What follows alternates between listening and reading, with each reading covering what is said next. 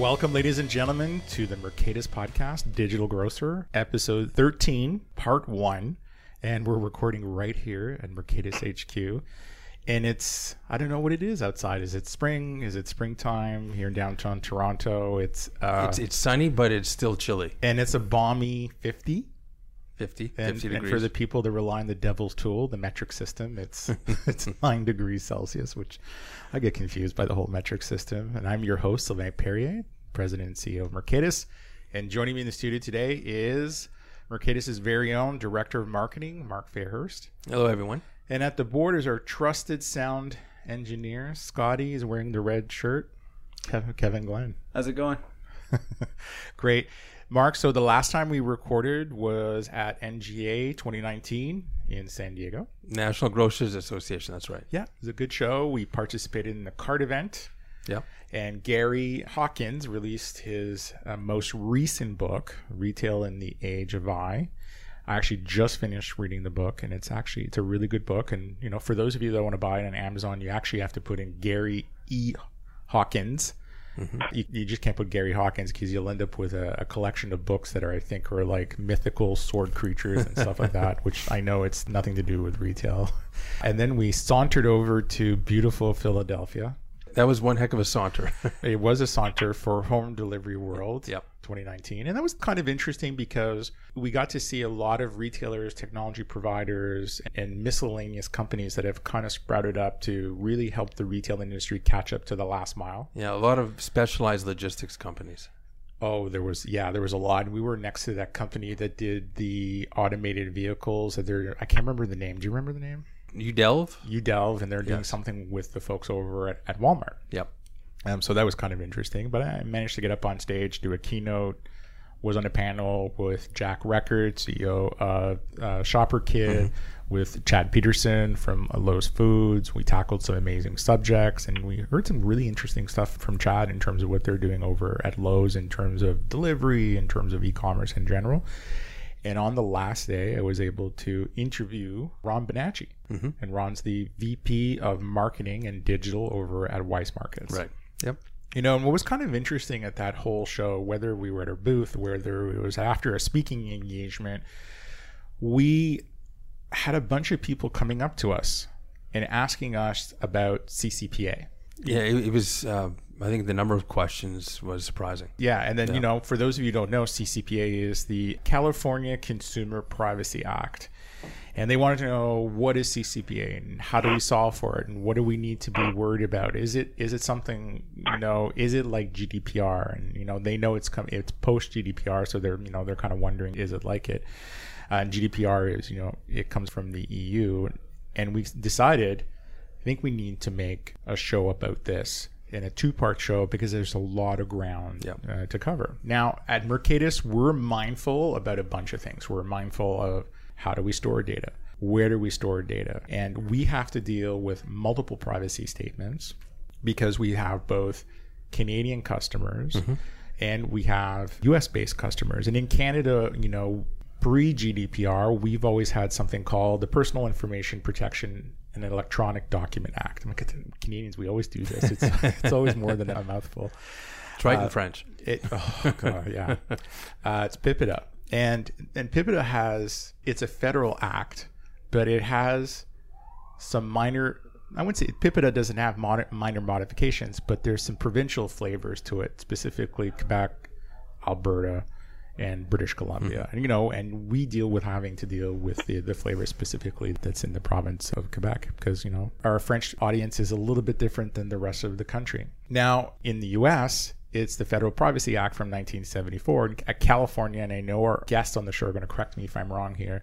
California is one of the very first states to enact its own privacy law and it's coming due January 2020 and I can only assume from what I'm hearing is it's going to have a cascading effect with likely other states filing their own Correct. Yep. uh, and I can only assume that it won't be long before in Canada uh, the federal government is going to make some changes to to PIPEDA so let's jump right into it so you know, to help our listeners understand GDPA and not GDPR, but CCPA and the impact on the industry, we have have two experts joining us, and they're from Seyfarth Shaw LLP.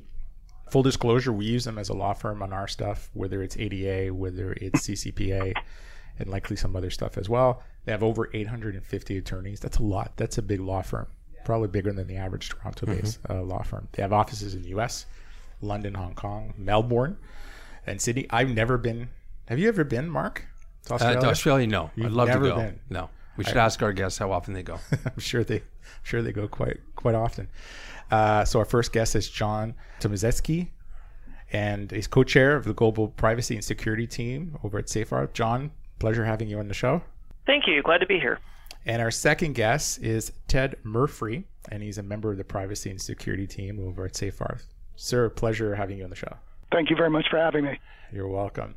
So, John, I'm curious. Um, you and I have been on the phone so many different times, and you're a bit of a scholar of history because I think you've been in this space as long as I have, and I never disclose how long that is. I'm curious, what's the history behind CCPA? So, California has actually had privacy acts and privacy laws in place for some time.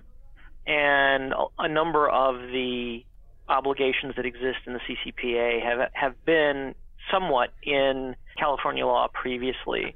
But the CCPA is itself is an interesting, I don't want to say anomaly, but it's an interesting historical study because there's kind of this perfect storm that brewed in California a couple of years ago.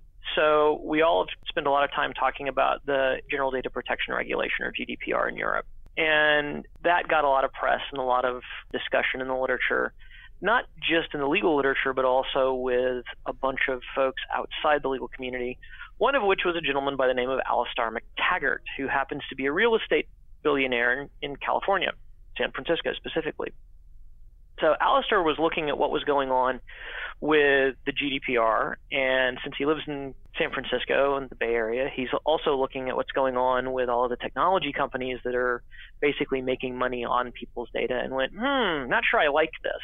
So since California hadn't been moving in the legislature to do anything to upgrade or modernize the existing law, what he did is he actually said, what can I do about this? And California has this funny little thing that allows for the population, the, the residents of California, to actually modify their constitution via ballot initiative. You can also pass laws via ballot initiative. And the, the scary thing about that is, in the event that a law is passed on a ballot initiative, the only way that law can be amended in California is if 75% of the legislature approves the amendment. So you need a supermajority. Makes it very, very difficult to amend a law passed on a ballot initiative. And Alastair, being the privacy advocate that he is, I use the term very loosely and in air quotes, he wrote a ballot initiative law with the help of a couple of, of lawyers that is pretty anti business. So you guys are familiar with CASL in, in Canada, the, Yep. the anti-spam law. It makes it really difficult to comply with, you know, Canadian spam law, the Canadian anti-spam law, because of the way that the law is set up. And Alastair's drafting of the original ballot initiative statute was had the same problem. So what the legislature did, because the legislature got lobbied by the tech industry and said, we can't deal with this. You need to do something about it. What the legislature did, and, and Governor Jerry Brown did, is they made a deal with Mactaggart and said, look, we'll pass a law that's better drafted than what you have that we can live with if as long as you take your ballot initiative off the ballot. And he looked at what was drafted and said, okay, we can do that. So there was a very quickly drafted law that became the CCPA. And that was done mostly in response to the political pressure that had been placed on the legislature and Governor Brown as a result of Alastair doing something that really is commercially untenable. And, and that's really the history as to why that happened. It was, you know, both the situation with Facebook as well as the situation with Cambridge Analytica, as well as the situation with the GDPR, as well as Alastair being a, a Scottish national, even though he's made his money in, in California. There were a bunch of different things going on. And the rationale behind why CCPA got drafted the way that it did was really a political conversation with Alastair Mactaggart to get his ballot initiative off the ballot.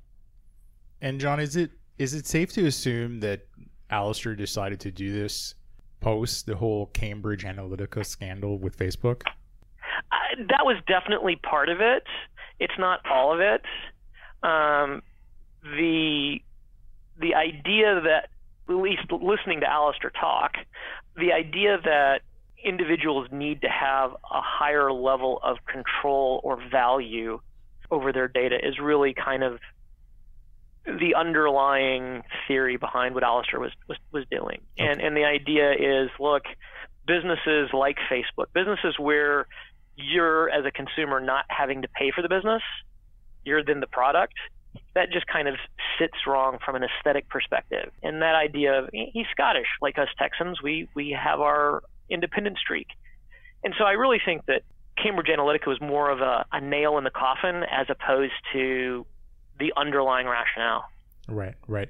And and as an aside, now in one of the latest articles, specifically on Facebook in this month's Fortune magazine, there's a paragraph that kind of quotes your current governor. I think his name is Gavin Newsom. Yep. Uh, and he's now talking about that maybe there's an opportunity here for organizations that are harvesting data and actually generating revenue that they should be paying back to the you know to the end user. Is that something that you're seeing kind of making its rounds with some of your other clients that are discussing ccpa well the ccpa provides for that. One of the things that's that's interesting about the way the ccpa is set up is there are there are provisions in the act that allow for financial incentives. And so the concept is there. The issue becomes one of well how do you operationalize that? Because it's really cool and easy in, in concept but in practice, it's a lot more complicated because it ends up getting tax law involved and ends up having a whole bunch of other issues around valuing something that is really kind of hard to value because while while data does have value, it also has a shelf life. And what the data is being used for and the value you can extract out of that data is different depending on the context. So it's a lot more complicated in practice than it is in theory, but it's definitely something that we've been hearing in the industry or in the privacy space for probably the last three years.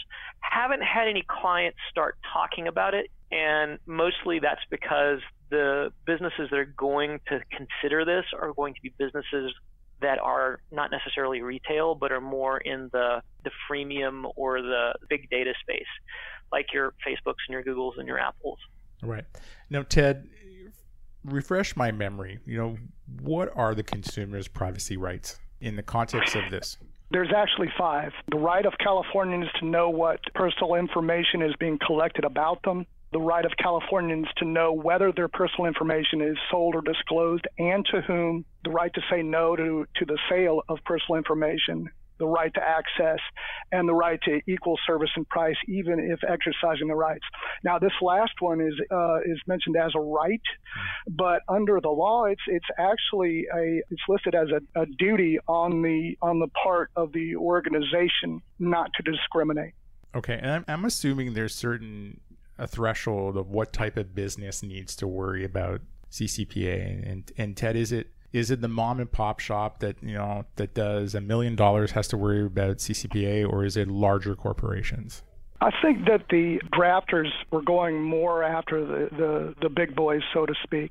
I think any organization that is concerned about the law really needs to ask themselves several questions. First question is, are they, you know, obviously are they a business, but are they a, a business that actually is for profit? Are they uh, in the in the space of uh, what I'll refer to as a controller? Are they concerned with how the information is being controlled? Whether they are doing business in uh, in California and whether or not they meet certain thresholds. For example, if they are doing $25 million in business and or are they doing 50,000 records or they derive 50% or more of its annual revenues from selling consumers personal information. First thing they need, they need to do first and foremost is to decide whether or not they come under that definition. The second thing is they need to decide whether or not they're processing um, a consumer's personal information. So a large retailer domiciled in California that may have a loyalty program with over 2 million subscribers to it that they may be emailing on a weekly basis definitely fits into into that environment could very well yes Now, and is there a limit to what's considered personal information? Is there a definition that kind of really sets boundaries for that? There is, and the easiest way I can describe it is as they've done under the under the law is to say it's in everything and anything under the sun. What they've done is they've expanded personal information beyond what we've seen in other laws. And what they've done is they've said personal information means information that identifies, relates to, describes, is capable of being associated with, or could reasonably be linked directly or indirectly with a particular consumer or household. And then it provides a laundry list of what those things are. And this is quite expensive. So, in a case of a, of a grocery retailer or any retailer, quite frankly, in, in the state of California, this not only affects them online, if you're signing up for a loyalty program, it equally affects if they go in store to do the exact same thing. And Ted, is that a safe assumption? I think that's a safe assumption. Would you agree, John? That absolutely is correct. The idea that this only applies to an online or email campaign is a risky proposition at best. Now, we have to remember that the regulations that are going to be used to enforce this law are still in the midst of being drafted by the Attorney General. So there may be some some change there. We also have to remember that that at present there are nine bills currently attempting to modify the CCPA. So it's still a little bit of a moving target. But the fact that this is going to apply to offline data as well as online data, that's probably not going to go away. Okay. What about if a company like, uh, I'll use Amazon as, a, as an example, or any company that's domiciled outside of California, but doing business online and doing transactions online with California residents, are they subjected to CCPA? Absolutely. Absolutely. The trigger for the business is are you collecting information about a California resident? And the interesting thing about that, and this kind of goes back to the offline versus online conversation, is depending on what you're doing with an individual, that individual may be a California resident, but is physically in your retail establishment, for example, a Kroger or a, or a, or a Safeway, one of these national chains, in another state. So if I, for example, am visiting, uh, I'm a California resident, visiting my in-laws or my friends in another state go into a retail establishment, join up for a loyalty program in the retail establishment, go back to California, all of that's covered under the Calif- under the California law as well. Even though my joining the loyalty program happened in North Dakota or Utah or Nevada, so it, it's a lot broader than people think it is because of the fact that it is triggered off of a California resident. And the way California resident is defined is basically if you pay taxes in California. The way it's defined is under a reference to the revenue code. Now, the question I get a lot, John, is I mean, you can imagine, you know, this is coming in on the heels of GDPR, and there's a lot of information that's out there uh, on GDPR and cause and effect that it had on some of the technology providers in the space. And I think the information that's available on CCPA isn't so well defined yet in terms of, of what's what's online. So we're getting questions as well. Is isn't CCPA like GDPR? So what are the big difference from a high level perspective? So part of the reason why there's not a lot of literature online around CCPA is we don't know what the CCPA is going to end up looking like. But there are some significant differences as well as some significant similarities. When you look at the differences, there are more ways to get out from underneath having to provide an individual access to their rights under the CCPA than under the GDPR. So GDPR has a number of exceptions under which you can say to an individual, I'm not going to give you a right of access, for example. Uh, or the the one that everybody ends up talking about a lot is I'm not going to give you the right to request deletion. There are more exceptions under the CCPA than there are under the GDPR to deny a deletion request. Number one. Number two, the GDPR starts off with this concept of you have to have a legal basis for processing and it articulates six specific legal bases for processing. You can't fit within one of those legal bases for processing. You can't process the data at all under the GDPR. That's not true in the CCPA. So the CCPA, basically any reasonable commercial purpose is up for grabs. You can, you can actually process data for that particular purpose. So that's a pretty big distinction in that the CCPA is still fairly permissive in terms of the basis for processing, and the GDPR is not. You have to have a specific set of, you have to fit within one of the specifically enumerated legal bases for processing. Now, there's some question as to whether or not that's a material difference or not because uh, one of the bases under GDPR is legitimate interest, but realistically, it's just easier to figure out that it's okay to process data. So, in, a weird way, not in a weird way, in a, in a more practical way, GDPR is an opt in, whereas CCPA is an opt out kind of framework. And the other thing that's important to recognize is under GDPR, there's a private right of action for pretty much everything. Under the CCPA, the Attorney General is going to be doing the enforcement work for almost all of the rights enumerated under under the statute. So the only private cause of action right now, the only personal right of action right now, is for a security breach which realistically had already existed under California California law anyway. So this is this is the other significant difference is California doesn't have the same enforcement mechanisms that the GDPR does, and the GDPR's enforcement mechanisms are, are broader. It can be either the individual or a regulator or somebody in civil society, some think tank that says, "Hey, I want to do this on behalf of all these injured injured individuals." So the risk profile under GDPR is a little bit larger, both from a fines perspective as well as from the number of different people who have standing to sue you under it. Here's a John a, a very hypothetical question that I want to share with you. So in the case in the context of Mercatus' platform, we have over 50 58 plus integration partners.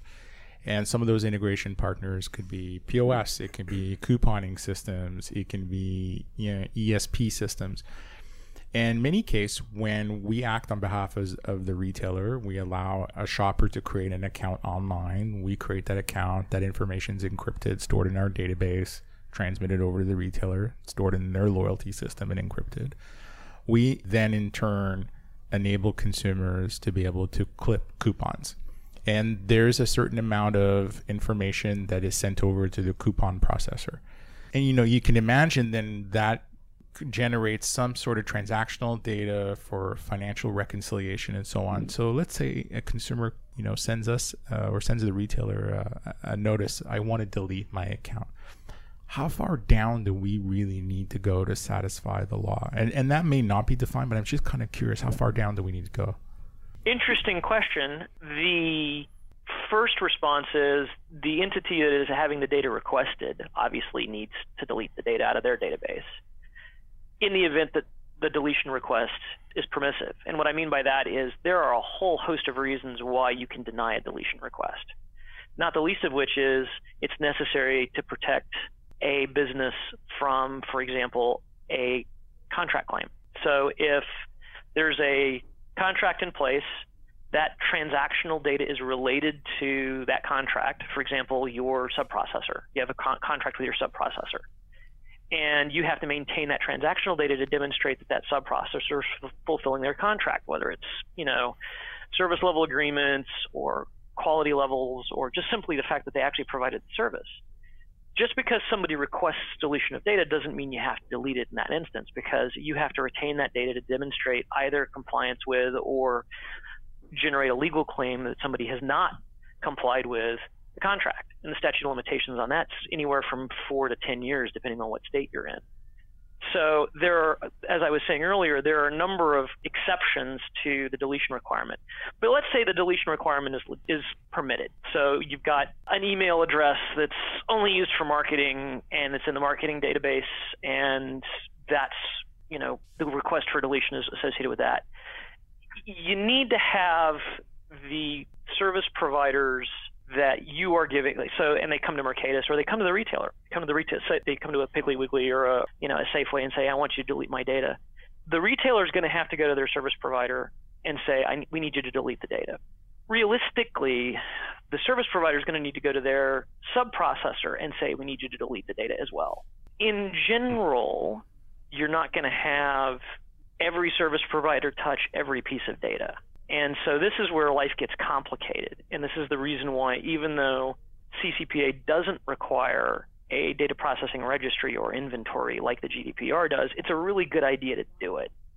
because this way, when you get a deletion request, you know which of your 50 or 60 or 100 service providers will have touched that data for that particular purpose. Because the other thing we have to remember is there are databases that contain the same data that may have a deletion request put against them that's permissive, that's permitted. And there may be databases which have exactly the same data that you have to retain for legal purposes, for records retention purposes, or for whatever whatever rationale that's permitted under the CCPA. And, and the, the purpose for holding on to that data is what's going to give you the ca- capacity to say, yes, I can delete it, or no, I can't. And that's really where you're going to end up figuring out whether or not you need to push this down to subprocessors and sub-subprocessors. Practically speaking, you're only going to be able to do one level of attenuation away because that's that's where your contractual privity stops. So Safe, Safeway comes to you, you go to your provider, and then you're done. Because if anything else, your provider then has to go to their provider, which they may or may not have contractual language that allows them to do that. But realistically, that's where you're going to go. So that was a long-winded way of saying if it's required for you to do a deletion, you're going to do one level down. Yeah, and I think one of the first, you know, recommendations we've been putting out to some of our clients on the West Coast that have been asking about this is at the very least, you need to start immediately understanding your data maps and your data flows and what is exactly stored where and by whom and is it even possible today because there's there's still some systems that are out there today that if affecting a true delete a true purge at the record level is impossible and I think that's where you know some of the retailers are kind of scratching their heads. Should they be doing this on their own? Should they be going out to market to look at third-party solutions that do this? I think Mark, we've seen a couple of these systems, The compliance solutions. the yeah. compliance solutions, but those are very difficult to put in and to get all your third-party, you know, third-party systems and your processors kind of integrated into that thing is quite challenging. John, is there a chance that Jan one's going to be pushed out? Well, Jan 1's already pushed out. Perfect. So the enforcement of the CCPA for everything except for the private right of action for a security breach is subject to AG regulation, and the AG cannot, under the statute, start enforcing until July at the earliest. So July what 1st, happens right, John? July 1st. So what hap- what happens is you've got the AG writing regulations, and the re- and, and the regulations will be in- enforceable within six months of the regulations being finalized.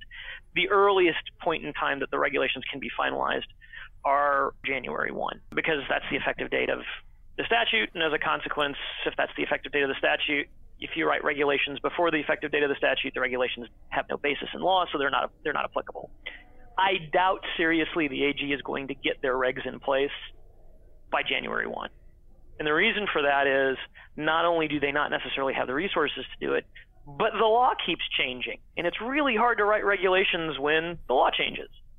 And there, there are some pretty material changes to the law, law being contemplated in the various bills that are in, in the assembly right now. So, are we going to necessarily have to comply directly on Jan 1? you are, but you're not exactly going to know what you're going to be complying with, number one, because the regs won't be in place. And number two, the regs aren't going to be enforced until the earliest of July, probably thereafter. And number three, even if you're not compliant, one of the things that you have to remember is in order for the AG to do anything to you, they have to give you a notice of noncompliance, and then you have 30 days to cure. So if you don't have a notice, you're not going to be enforced against. So the the enforcement mechanism is a little bit challenging. It's not as risky as saying, "Oh, they're just going to be a private right of action for everything," which is what one of the bills actually says. One of the new bills modifying the CCPA actually gives a private right of action back to the individual. Not really a good idea, but that's not the state of the law right now.